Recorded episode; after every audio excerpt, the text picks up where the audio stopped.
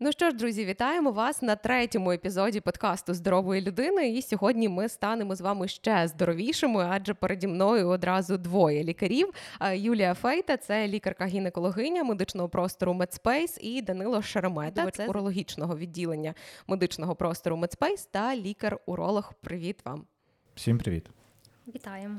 Сьогодні будемо говорити про жіноче та чоловіче здоров'я. Мені здається, в медійному просторі цього дуже багато, але в цих термінах ніхто особливо не розбирається, тому що це щось таке, що ніби десь замовчується, трошки ніби там десь як в жарт може сказати. Але насправді це супер важливо. Тому от хочу якраз вас запитати. Перше питання, що таке до Юлії, напевно, що таке жіноче здоров'я, що взагалі входить в цей комплекс, і е, як можна його підтримувати. Ви все дуже вірно сказали. Жіноче здоров'я це питання комплексне. І Воно в себе включає і здоровий спосіб життя, і раціональне харчування, і здоровий сон, і відсутність стресів. Окрім того, жінка повинна проходити при відсутності скарг щорічно профогляд у гінеколога. І це має включати і цитологічний скринінг, і маски. І ультразвук органів малого тазу це за відсутності скарг в жінки або раніше виявленої патології. При наявності скарг або патології, відповідно, вирішує лікар, чи потрібна якась додіагностика, чи не потрібна, і якщо потрібна, то яка. Е, тут, напевно, хочеться ще трошечки спростити для всіх, знаєте, про те, що е, якщо там можуть бути, наприклад, якісь там е, скарги, я не знаю, чи там є там ну там до вагітності, треба, наприклад, перевірити, що під час вагітності, чи коли вже там зовсім не зрозуміло, що щось дуже болить, треба звернутись. Так і загалом, як розуміти, та що що таке жіноче здоров'я, та що туди входить, тобто це там якісь органи матка, яєчники, що що як потрібно перевіряти, щоб якось так простіше, бо цитологічний аналіз, то і це чи цитологічне дослідження не для всіх це абсолютно зрозуміло, що це буде робитись. По-перше, жінка має мати свого сімейного лікаря і лікаря-гінеколога, якому вона довіряє. І ці лікарі керуються чинними нормативними документами МОЗ України. Там є визначений певний перелік обстежень і їхня періодичність.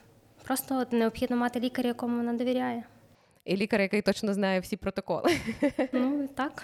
Е, Данило, тепер давайте з вами, що таке чоловіче здоров'я, е, що мається на увазі під цим терміном. Ось і е, ну дійсно, які які аналізи треба проходити, та і які скринінги треба здавати. Чоловіче здоров'я, як і здоров'я жінки, це правильно підмітила Юлія, що це дуже комплексне поняття, і воно, на мій погляд, включає найосновніші речі для чоловіка, які які е, містять у собі аспекти сексуального здоров'я і аспекти, напевно, що репродуктивного здоров'я насамперед, якщо ми говоримо суто про чоловіків. Так? Тобто це е, здатність чоловіка м, взяти активну участь і щоб та участь закінчилася якимось позитивним результатом у е, вагітності жінки. так? І е, насамперед е, здатністю чоловіка реалізовувати свою функцію як чоловіка. так?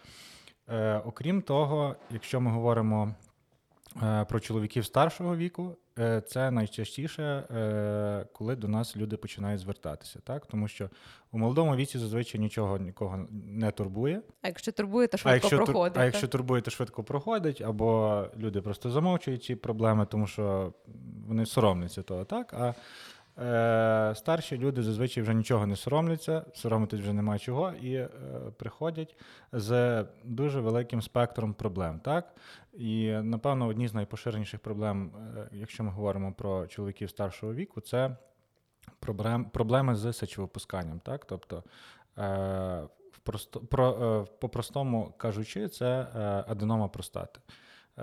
Доброякісна гіперплазія простати. Тому це багато насправді речей, але напевно ці розділи, що я виділив, виділив, будуть найбільш поширеними, так і найбільш Ну, з ваших відповідей я для себе взяла, що насправді треба відчувати свій організм, ну і турбуватися про себе, тому що коли ви спілкуєтесь з лікарями, то це все якось стає простіше і зрозуміліше. А як тоді відбувається скринінг? Розкажіть загалом, як відбувається оцей візит, та тому що ну насправді страшно е, наважитись на перший, тому що те, що там малюється в голові, і загалом як буде відбуватися огляд, і що вас будуть перевіряти, одразу відмовляєшся, якщо нічого не турбує. Тому введіть нас трошечки, якби в курс в курс справи, е, як ви так, як відбувається скринінг, як здаються аналізи аналізи, і ну як це взагалом при першому візиті відбувається? Скринінг це обстеження, яке спрямоване на виявлення захворювань у безсимптомних осіб, тобто у осіб, яких немає ніяких скарг. Є різні види скринінгу, і це є і онкоцитологічний скринінг, і пренатальний, і інфекційний, і гормональний скринінг, і інші. Базовий гінекологічний скринінг проводиться один раз на рік, і він в себе включає гінекологічний огляд, забір на мазок на флору. Це є цитологічний скринінг шейки матки, який може здійснюватися різними методами, як традиційним, так і методом рітинної цитології. Також це є ультразвук органів малого тазу. І е, тестування на вірус папіломи людини один раз на три роки це все при умові, якщо в жінки при попередніх обстеженнях не було ніяких аномальних результатів аналізів. Тобто, це треба знайти свого е, лікаря, який буде вас вести, тобто буде вам призначати якісь базові, там десь можливо додаткові аналізи. Ну, хай вони не знадобляться, але ну і відповідно, якби до стану, так ну так як ви сказали, там перинатальний і так далі. Тобто підбирати вже якісь там додаткові обстеження, якщо потрібно. Так, все вірно, треба мати свого лікаря сімейного лікаря-гінеколога, якому ви довіряєте, і тоді він вам точно скаже, в який день менструального циклу прийти, і які необхідно здати, як підготуватися до е, даного скринінгу, оскільки жінка повинна знати, що вона має утриматись від статевого життя. Впродовж двох днів до е, моменту візиту гінеколога також не вживати ніякі медикаментозні медикаментозні середники, і е, відповідно тоді жінка готова до огляду. А не можна взагалі ніяких медикаментів, тобто не знаю, там якийсь спазмалгон, якщо голова болить, чи щось таке, чи загалом. Я маю на увазі прийом антибіотиків, чи якісь антибактеріальні чи антисептичні середники, які жінка ставить е, вже відповідно. Якщо якісь гормони приймають, наприклад. Воно також може впливати угу. на результат аналізів.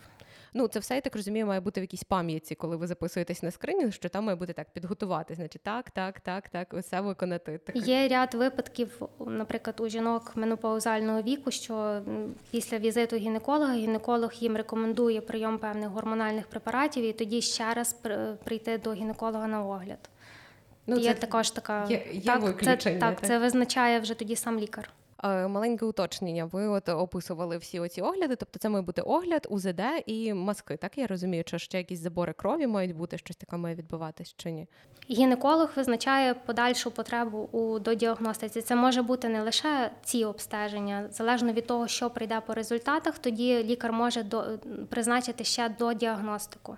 Ну, це на урогенітальні інфекції, наприклад, так який ви назвали. Давайте тепер до чоловіків перейдемо. Знаю, що там теж є якесь розділення за віком до 40 і після 40. Можливо, ви теж зараз кажете, що ні. Розкажіть трошки про чоловічий скринінг. Насправді в чоловіків е, е, дійсно є цей поділ, і він є досить суттєвий в якому плані, в тому плані, що чоловіки е, до 40 років так, вони ведуть більш активний спосіб життя, особливо в сексуальному плані. Так? Тому Е, власне, скринінг у чоловіків до 40 років е, акцентується більше на інфекціях, які передаються статевим шляхом. Так? Тобто це є одна з складових, е, які визначаються при скринінгу. Окрім того, визначаються загальноклінічні показники, так, гематологічні, тобто по крові, чи добре функціонують нирки, проводиться ультразвукове дослідження для того, щоб підтвердити так, що з органами сечовільної системи є все гаразд, тому що досить частими навіть у такому досить молодому віці є. В, діагностуються так пухлини сечовидільної системи, які можуть бути безсимптомними. Щодо чоловіків е, після 40 років, е, ці чоловіки насамперед перебувають у е, загрозі, так, у досить великій загрозі онкологічних, онкологічної патології, так, а саме патології простати насамперед, тому що рак простати в Україні займає друге місце серед усіх е, онкологічних захворювань у чоловіків після раку шкіри. Тому це є дуже поширене захворювання, яке, на, на жаль, е, дуже слабо діагностується в Україні, тому що е, власне для його скринінгу застосовується лише один онкомаркер, який є високоспецифічним, високочутливим, перевірений часом, так і досить показовим. Е, на жаль, чоловіки нехтують е, тим, щоб здавати цей онкомаркер щорічно, хоча повинні після 50 років щорічно його здавати, або трошки раніше, якщо мають фактори ризику. Е, відповідно, окрім цього онкомаркеру, після 40 років набуває ще більшої актуальності ультразвукове дослідження, так? тому що Знову ж таки, одна з е, частих патологій це аденома простати. І шляхом е, нескладних е, методів візуалізації, таких як ультразвук, можна досить е, чітко визначити, чи є проблема, яку треба коригувати, власне так, чи її потрібно коригувати консервативно, тобто медикаментозно, чи можливо консервативна терапія вже не допоможе і потрібне буде оперативне втручання. Тому як і для жінок, так і для чоловіків необхідно хоча б раз у рік проходити цей профілактичний огляд або так званий чекап, так, для того, щоб підтвердити, що все є добре, і таким чином можна уникнути багатьох проблем. Тут ви, до речі, вдало підмітили, що не тільки ми говоримо про жіноче чоловіче здоров'я, так там в сексуальному якомусь плані, а про те, що ці чекапи це можливість виявити онкозахворювання на ранніх стадіях. Юлія, у жінки ж так само, так я розумію, якщо там є якісь проблеми там чи новоутворення там в яєчниках, в матці, не знаю, в грудях, то це можна побачити на самому початку і вилікувати це такими якимись е, е, мінім, мінімально можливими методами. Ну насправді візуальна форма раку це тільки рак шейки матки. Це можна діагностувати при постійних скринінгах. На ранніх етапах, тобто на етапі передраку або медичним терміном це дисплазія. Інші, е, Інша онкопатологія е, жіночих статевих органів внутрішніх це є труби, яйники чи сама матка. Ем, вони є тяжкі для е, діагностики. Однак, якщо жінка звертається на постійні профілактичні огляди для лікаря, є набагато легше визначити певну певну симптоматику і запідозрити розвиток якогось процесу. Тому важливі профогляди.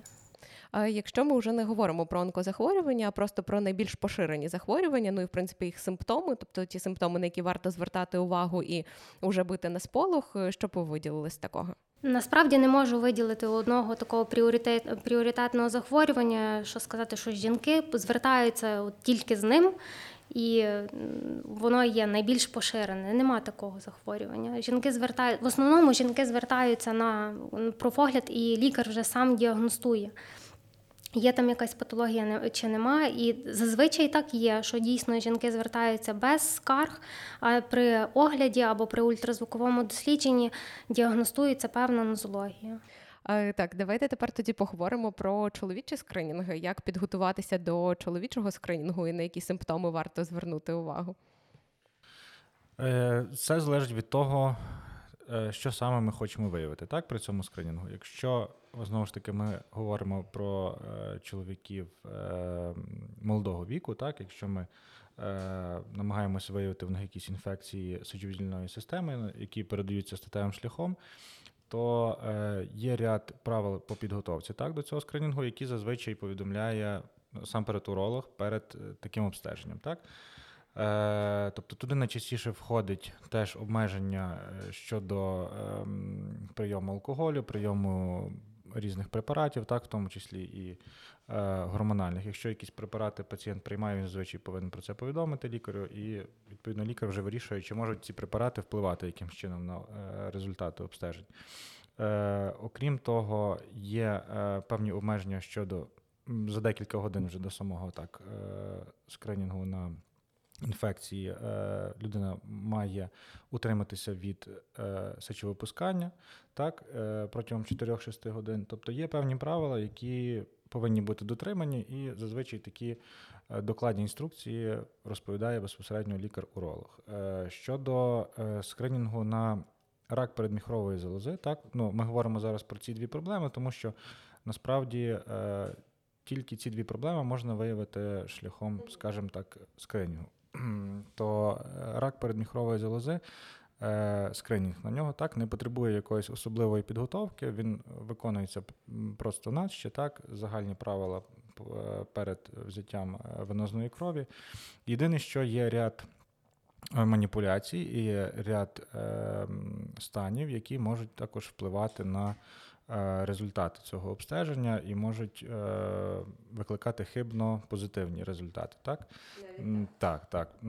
Насправді. Ем, інколи пацієнти, наприклад, приходять е, від лікаря-проктолога, так, який проводить пальпацію, так, до прикладу, прямої кишки, що входить теж якби в стандартний огляд лікаря-проктолога. Не найприємніша так. процедура. Не найприємніше, так. Ми спеціалізуємося на таких неприємних процедурах, але намагаємося їх робити більш приємними для пацієнтів. Але Е, ці процедури можуть зберегти ваше так, життя, так. тому не нехтуйте ними. Так, так, так, власне. Е, щодо вертаючись до того прикладу, лікар е, поверта, пацієнт повертається від лікаря-проктолога і відразу е, за рекомендацією інколи лікаря-проктолога, який Без може не, в кабінет може не знати так деяких там нюансів. Лікар-проктолог йому рекомендує, щоб він здав власне оцей онкомаркер, так, простатоспецифічний антиген, який після е, механічного впливу на простату, що досягається власне цією пальпацією прямої кишки, може збільшуватися в десятки разів. Так? І пацієнт здає цей аналіз, приходить до уролога з перевищенням е, власне, цього показника там, в десятки разів. Е, Пацієнт переляканий, він е, думає, що в нього вже є онкопроцес. Коли ми починаємо з ним говорити, він е, розповідає, та, що з ним трапилось. Ми чекаємо деякий час, передаємо аналіз, і він вже в межах норми. Тому, е, якби знову ж таки, є, є певні нюанси, які е, проговорюються з пацієнтом вже на момент е, візиту так, до лікаря-уролога. І ці речі можна проконтролювати. Тому е, якби лікаря-уролога зазвичай не варто виключати з цього ланцюжка е, подій, тому що ну, він все-таки знає певні нюанси, які може не знати якийсь е, суміжний лікар або сімейний лікар, до прикладу. Ну, це нормально, бо в кожного Так. своя спеціалізація. Так. Тут ще хотіла зазначити, ми так згадуємо, що має бути е, лікар, який вас веде, який знає вашу історію хвороби, з яким ви консультуєтеся. Це нормально запитувати, якщо ви щось не знаєте, там перепитувати, отримувати якісь пам'ятки, як здавати аналізи, а якось не розбиратися самому, що Так. загалом робити Тому- і що треба здавати. Тому ми зазвичай е, і намагаємося якби з колегами проводити інколи такі просвітницькі роботи для того, щоб е, вони теж були в курсі якби, е, певних таких загальних принципів, е, щоб ну, більш, скажімо, компетентно можна було підходити до таких проблем і до таких обстежень. Ділитесь досвідом. Так, так ділимося сказати. досвідом. Хочу вас запитати зараз. Взагалі у світі такий бум штучного інтелекту і взагалі технічний прогрес, мені здається, розвивається не те, що по дням, а вже просто по секундам щось трапляється. Як новітнє обладнання спрощує вам життя і роботу? Розкажіть, чим ви чим ви користуєтесь, і можливо там чого не було на початку вашої практики, а є зараз. Ну, насправді, е, або на щастя, в медицині поки що нічого не помінялося, е, враховуючи навіть цю наявність е, штучного інтелекту, так, в плані лікування пацієнтів, тому що насамперед лікує пацієнта лікар, і поки що штучний інтелект замінити його роботу не може. Так? І хоча пацієнти часто приходять і вигуглюють свої діагнози, як їм Улюблене. лікуватися, та вони цим дуже люблять займатися. Я думаю, що. Е, В цій справі е, вони будуть зараз більш трохи більш успішні, так враховуючи, що е, штучний інтелект буде якби більш точні результати видавати, але це ніяк не, не дороговказ як, як робити, так і не рекомендація. Я думаю, що найбільш штучний інтелект зараз буде допомагати у променевій, променевій діагностиці, так насамперед в описі. Описі знімків комп'ютерної томографії, МРТ і так далі, тому що е, можна буде деякі речі довірити власне йому, так? Е, в, в певних ознаках, так, які можуть бути при певних захворюваннях. Е, Але в такій рутинній практиці насамперед урологів, то е, я думаю, що нічого найближчим часом не зміниться, тому що е, методи лікування є стандартизовані. Так, ми керуємося цими е, власне гайдлайнами, протоколами е, загальносвітовими. Ми користуємося е, обладнанням, так, яке, яке ми використовуємо власними руками. Тобто особливо він нам не буде помічний в цій ситуації. Юлія, бачу, так ус- усміхнулася щодо штучного інтелекту і прогресу, сказала, що відповідь за неї скаже чат GPT на це запитання. Ось, але він дуже довго думає насправді. Е, Тому так, друзі, не гугліть, будь ласка, свої діагнози. Якщо ви гуглите, то знову ж таки ходіть і консультуйтесь до лікарів. Е, Про те, де обладнання точно пішло далеко вперед, це операційні втручання. І хочеться з вами поговорити про те, коли загалом потрібні операційні втручання, як вони проходять зараз. Так е, е, заз- зазвичай зазвичай там у вашій клініці, так і там з вашої практики, як це відбувається, також обладнання, яким ви користуєтесь. Розкажіть трошки про нього, тому що ну операції досі виглядають як там багато розрізів і крові, але ж насправді зараз це вже таке, якби можна зробити маленький прокол і бути здоровим. Ну, в більшості випадків. Насправді хочу сказати, що успіх оперативного втручання залежить від е, багатьох факторів. Це і операційна бригада, і е, велике значення має лікар-анестезіолог, анестезіологічна служба, і також велике значення має підготовка до оперативного втручання. Не можна виключати тих факторів. Є різні методи оперативних втручань, це і малоінвазивні, і лапароскопія, але е, хочу сказати зараз дуже на задній план відкидають лапаротомію і. Е, е, оперативні втручання трансвагінальним доступом. Не можна їх відкидати на задній план. Це кожне оперативне втручання має свої покази і свої протипокази. І є певні умови до виконання оперативного втручання, тобто є частина. Нозології, які в одній жінки можуть можна прооперувати одним методом, а в іншої жінки іншим методом. Тобто, це все, ну як і завжди, унікально. Але тут я вас попрошу розшифрувати. Ви розказали про методи, але я думаю, всі такі ага, лапароскопія десь чув, але не знаю, що це. Трошки опишіть кожен метод, про який розповідали. Лапароскопія це метод, при якому здійснюється три проколи в передній черевній стінці вводиться камера в порожнину. Ем, в нас це є органи малого операції, проходять на органах малого тазу, тобто це є матка, труба, яйники. Е, відповідно, візуалізація є саме цих органів. Е, черевна порожнина роздувається відповідним газом, об'єм визначає лікар, і так проводиться оперативне втручання. Інструмент вводиться через е, один і другий інструмент вводиться через проколи, і лікар має повну візуалізацію того, що є в животі на е, екран. Ви знаєте, коли так пояснюють, то вже ніби як і не страшно, тому що ти розумієш, що таким чином лікар контролює ситуацію, і тоді ти ніби як це відпускаєш. А малоінвазивно це.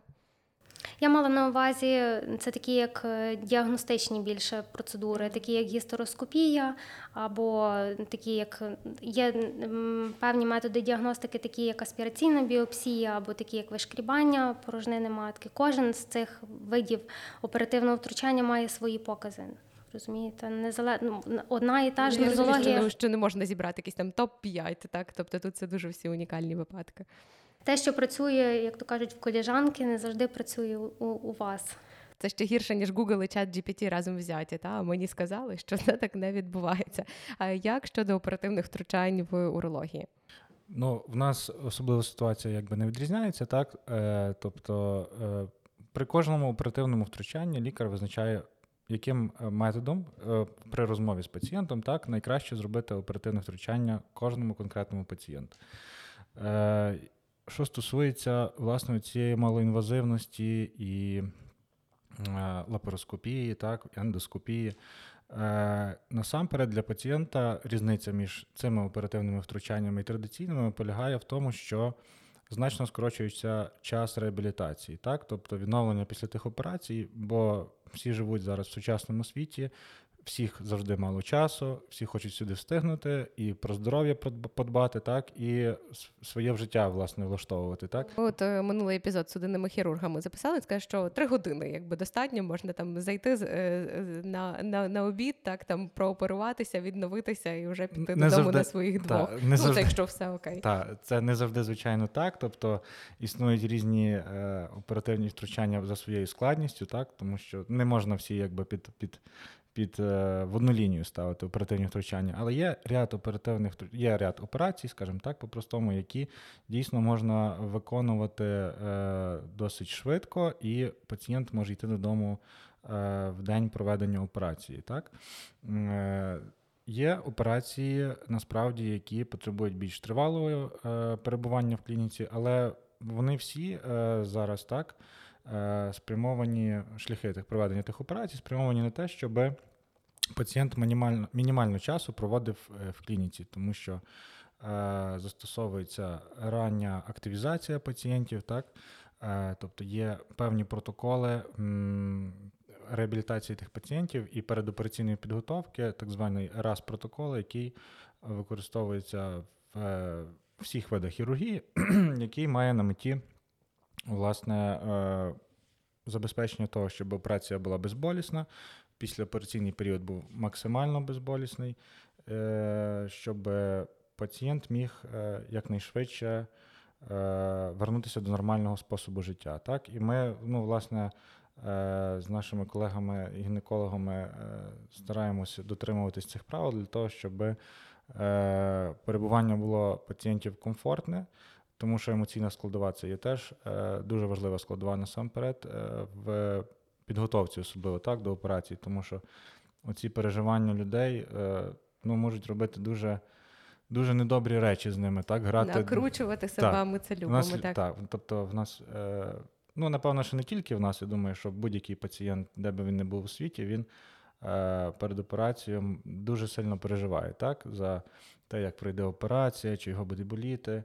Е, чи з ним буде все добре. Тому е, ця комунікація власне, з пацієнтом перед операцією, відповісти на всі його запитання, е, воно буде заспокоювати значно так, людину. І я думаю, що таким чином е, операція буде мати більший шанс на успіх. Так? Не тільки е, буде залежати знову ж таки від роботи безпосередньо хірурга і команди операційної, ну, що теж але важливо. що теж важливо, так ми це не якби не применшуємо ці речі, але е, знову ж таки емоційна складова теж є досить досить важливий.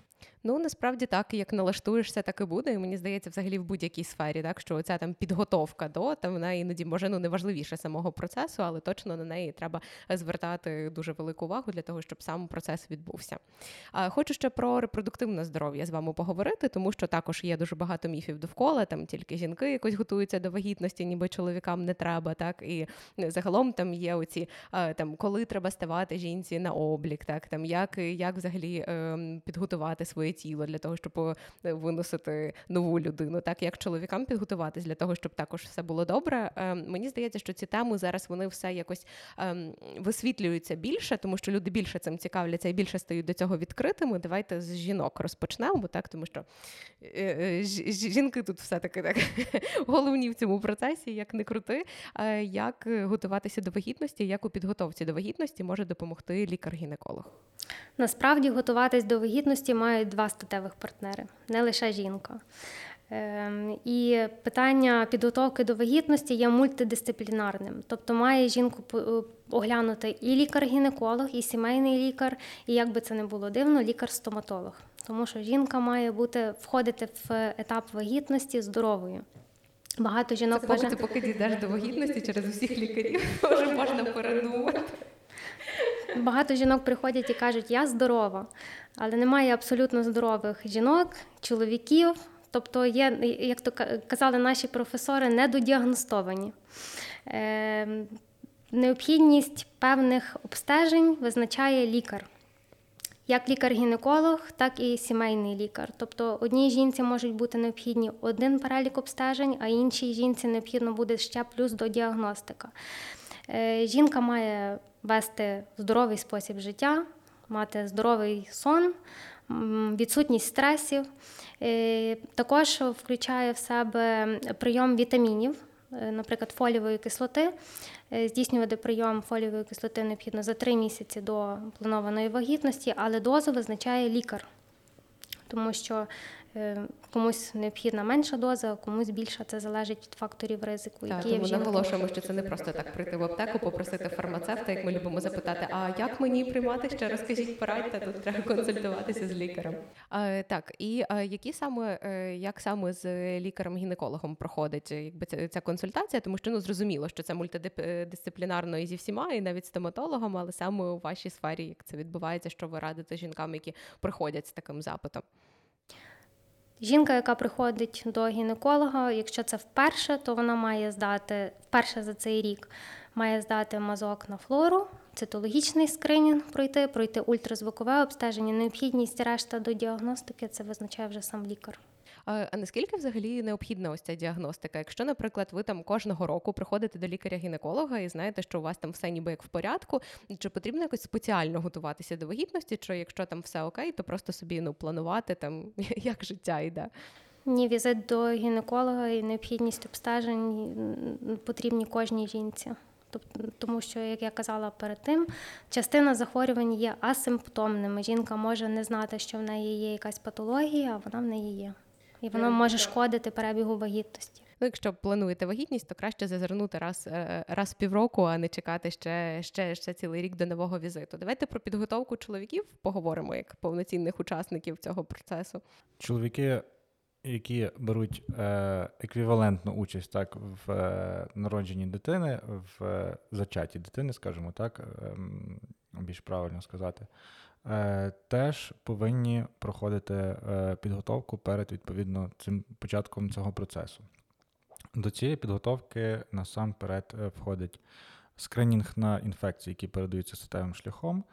Е, здача спермограми, так, Тобто, чи є якісь відхилення чи ні, це буде в подальшому визначати, чи необхідно якісь знову ж таки до обстеження і е, лікування. Е, третя складова це є знову ж таки е, дотримання здорового способу життя, принаймні три місяці до планованого часу зачаття дитини, оскільки в середньому вироблення нових сперматозоїдів займає приблизно три місяці. Так? Тому потрібно закласти цей термін для того, щоб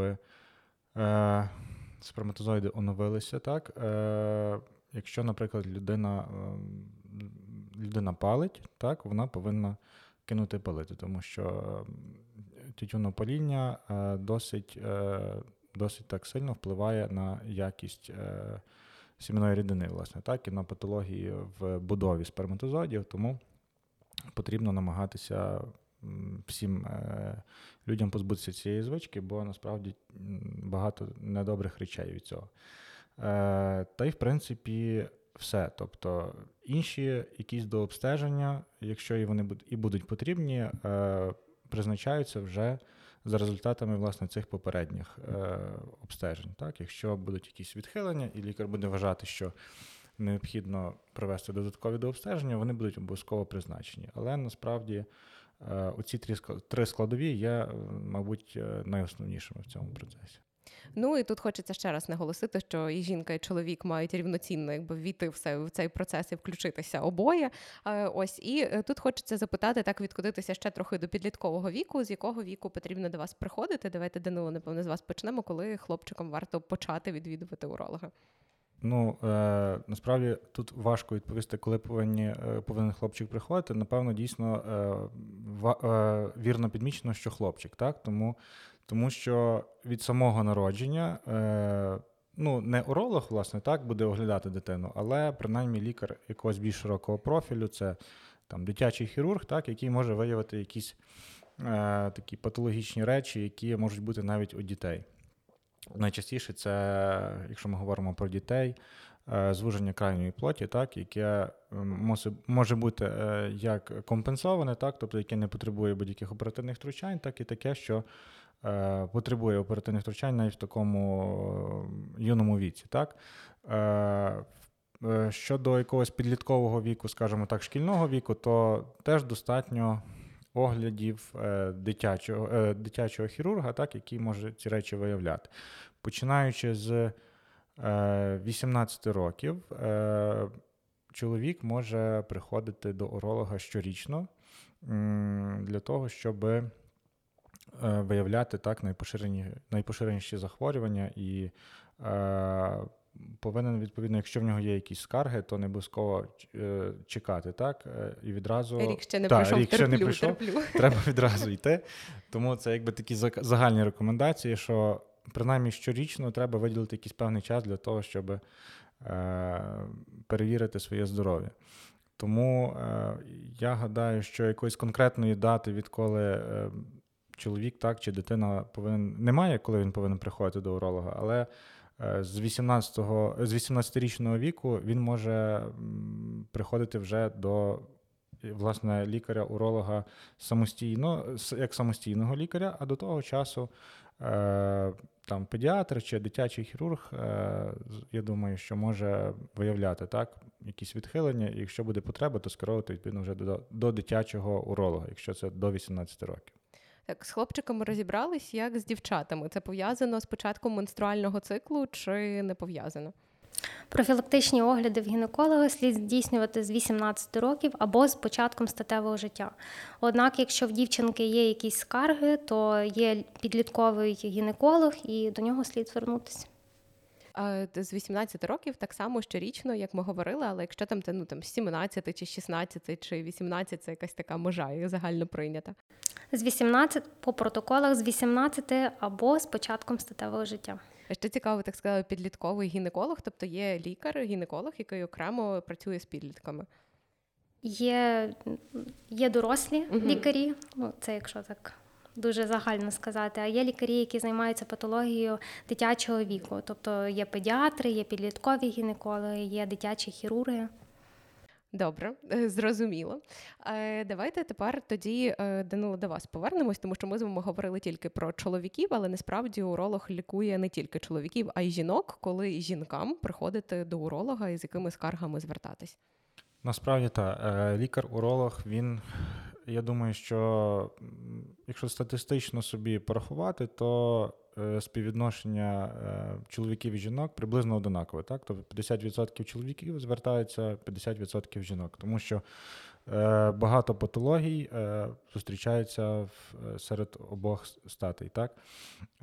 Якщо ми говоримо про те, які які це патології найчастіше, так, то в практиці зустрічаються дуже часто онкологічні захворювання, так, е, певні там аномалії розвитку, е, сечокам'яна хвороба дуже часта проблема як чоловіків, так і жінок. Е, і щодо жінок, якщо їх окремо виокремити, так, тому що ми про них дійсно сьогодні трошки менше говорили, але ми виправимо зараз цю ситуацію. Щодо жінок, то досить часто є проблема є нетримання сечі. так, І з цією проблемою вони досить часто потрапляють до гінекологів, так? Е, тобто це є така е, проблема дуже погранична, так? тому що е, тому що вона, в принципі, відбувається через те, що є ослаблення м'язів тазового дна. І займатися цією проблемою, в принципі, можуть як гінекологи, так і урологи, тому вони досить часто потрапляють до до лікарів обох цих спеціальностей. Ну це Але... ж знову ж таки, до речі, показує, що співпраця це важливо. Так, так. Оце, тому що це на перетині, знову ж таки, ось ця хвороба, це... можна вирішити разом. Так, власне, це на перетині. Е, І тому жінкам е, потрібно теж не забувати про лікарів-урологів. І я так хочу декілька сказати поширених, напевно, скарг, та, які будуть зустрічатися як чоловіків, так і жінок, вони будуть одинакові для для усіх. Так? Е, і при появі цих скарг потрібно обов'язково звертатися. Е, насамперед, це поява крові у сечі, тому що це є досить часта річ е, при онкологічних захворюваннях. На жаль, не завжди це якби поява крові сечі спостерігається при якихось ранніх стадіях, так тобто можуть бути і занедбані випадки, але в будь-якому випадку потрібно відразу звертатися до лікаря. Тут це важливо зрозуміти, кров у сечі це ну, прям кров-кров, чи це може бути якийсь такий там легко помаранчевий, можливо, колір, чи такий червонуватий. Вона насправді може бути невидимою для для ока. Так ми це називаємо мікрогематурія, тобто наявність е, підвищеної кількості еритроцитів в сечі, це виявляється тільки лабораторно, тобто при проведенні загального аналізу сечі. Для того, відповідно, і потрібні потрібні щорічні огляди. Так? Тому тобто що на колір це відрізнити неозброєним оком не можна не відрізнити. Угу. Так. Е, Є випадки, коли дійсно, наприклад, наявна якась там пухлина нирки чи пухлина сечового міхура, і Е, і сеча може бути настільки забарвленою е, цими домішками крові, що може нагадувати більше кров, а не сечу. Тому дійсно бувають дуже різні випадки, і е, обов'язково потрібно терміново звертатися до лікаря при таких ситуаціях. Окрім того, це будь-які зміни в частоті і кількості сечі, так, частоті сечовипускання маю на увазі. Тобто, якщо сечі стало дуже мало, або навпаки дуже багато, так? бо це теж може свідчити про патологію. Е, Наявність болю при сечовипусканні, так, якогось дискомфорту, і е, болю у попереку. Тобто, це оці всі речі це є найпоширеніші скарги, які е, зобов'язують вас прийти до лікаря-уролога, тому що можуть бути проблеми, які можуть становити дійсно загрозу для життя. Тому ну, насправді е, не можна оминати якби, е, ці всі е, захворювання, які е, становлять досить високу загрозу, так, і потрібно до цього серйозно ставитися, тому, тому краще не нехтувати. Е, ну і загалом краще не нехтувати так. візитами до лікарів, до, до лікарів. А ми тут з вами ну насправді хочеться ще багато всього розпитати, але так тут не знаю, ще і Юля, так і не хочеться якось про вас Юлія забувати. Мені от ми вже розвінчали, наприклад, міф, що уролог це тільки чоловічий лікар. Ну тому що це насправді десь побутує дуже, поки не стикаються з цими проблемами одноосібно, з якими міфами, стереотипами стикаються лікарі-гінекологи, і що вам доводиться там чи не щодень розвінчувати для ваших пацієнтів.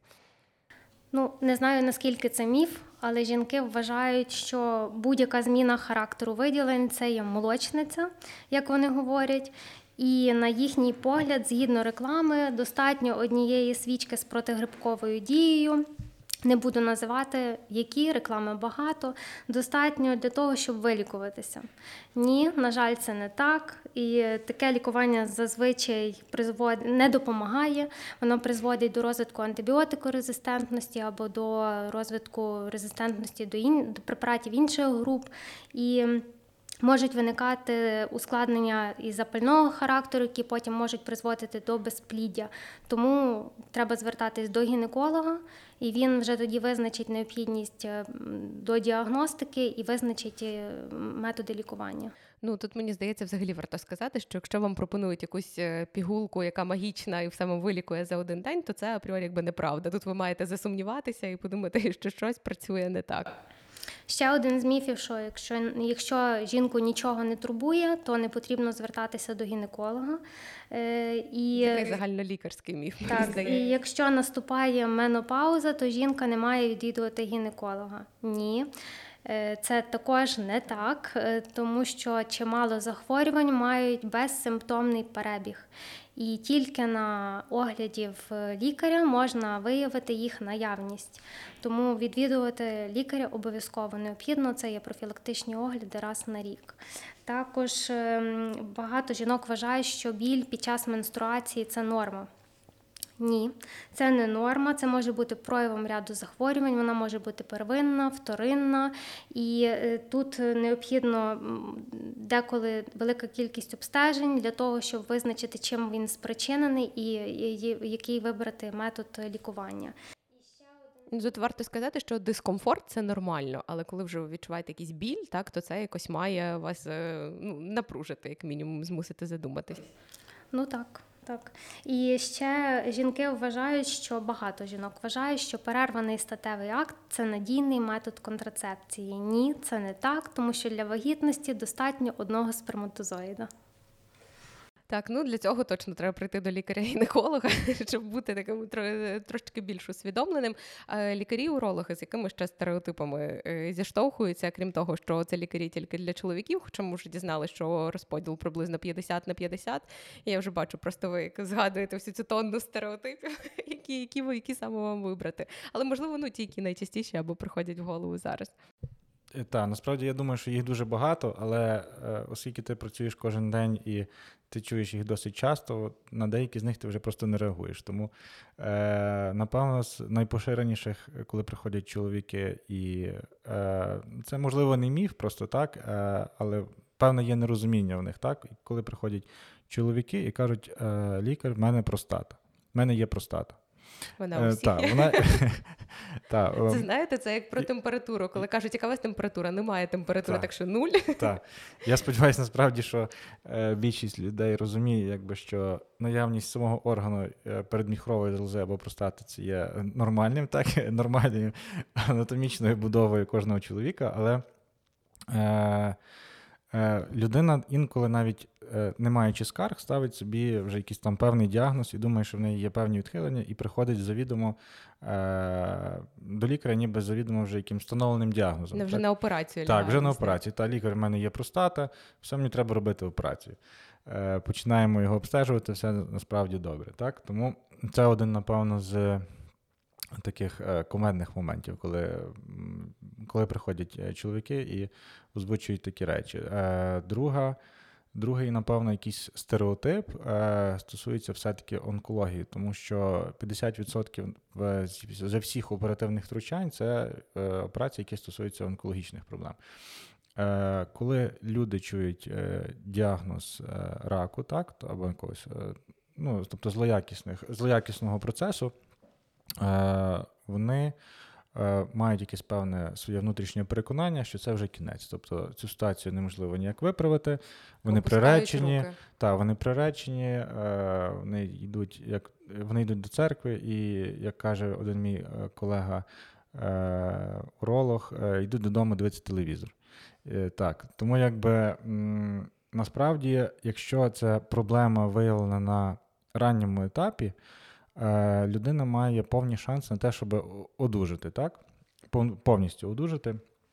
Тобто зараз є дуже насправді багато методів лікування онкологічних захворювань, і якщо вчасно встановлений цей діагноз, і, і пацієнт отримав необхідне лікування, з ним може бути все гаразд. Так? Тому Ну, у нас просто якось мені здається, дуже багато е, сприймають онкологію як вирок, ніби от онкологія і все, якби і це кінець. а Насправді, якби це так, просто початок боротьби. Так, початок боротьби. І зараз з'являється дуже багато новітніх е, розділів у е, методів лікування, так, е, онкологічних захворювань, нових препаратів. Тому я думаю, що з часом. Е, це точно вже не буде вироком. Так? Е, навіть, напевно, на якихось просунутих стадіях можна буде знайти певне лікування. І е, третій, напевно, що найпоширеніший е, найпоширеніший якийсь стереотип, так, що людина інколи, коли ставить сама собі діагноз, так, і сама собі призначає лікування,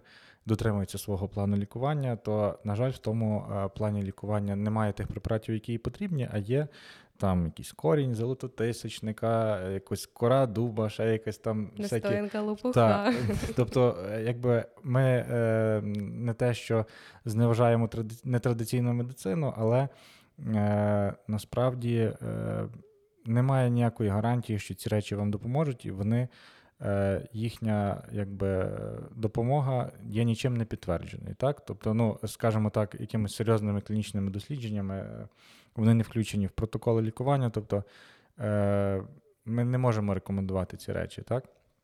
І е, ну, інколи це вже доходить до якогось такого, до якоїсь такої казуїстики, коли м, бувають люди, які так вперто продовжують далі лікуватися цими речами, і ну, їм треба дуже так старатися відмовлятися від та, якихось докладно, лікарських порад. Ну, докладно ну, пояснювати. Це може бути якимось допоміжним е, засобом, ну ніби як та. плацебо, так якщо вам так спокійніше, Звичайно. то ви можете тобто це робити, але це якби тобто не це, основне лікування. Це не зашкодить швидше за все, але і мало ймовірно, що вам допоможе. Ну для психологічного заспокоєння. Так. так тепер загальні рекомендації від вас обох, але ми всі знаємо, що треба зменшувати рівень стресу, що треба спати 8 годин. Тут таке завдання зірочкою, ваші такі якісь професійні рекомендації. Так що варто робити для підтримки жіночого та відповідно чоловічого здоров'я.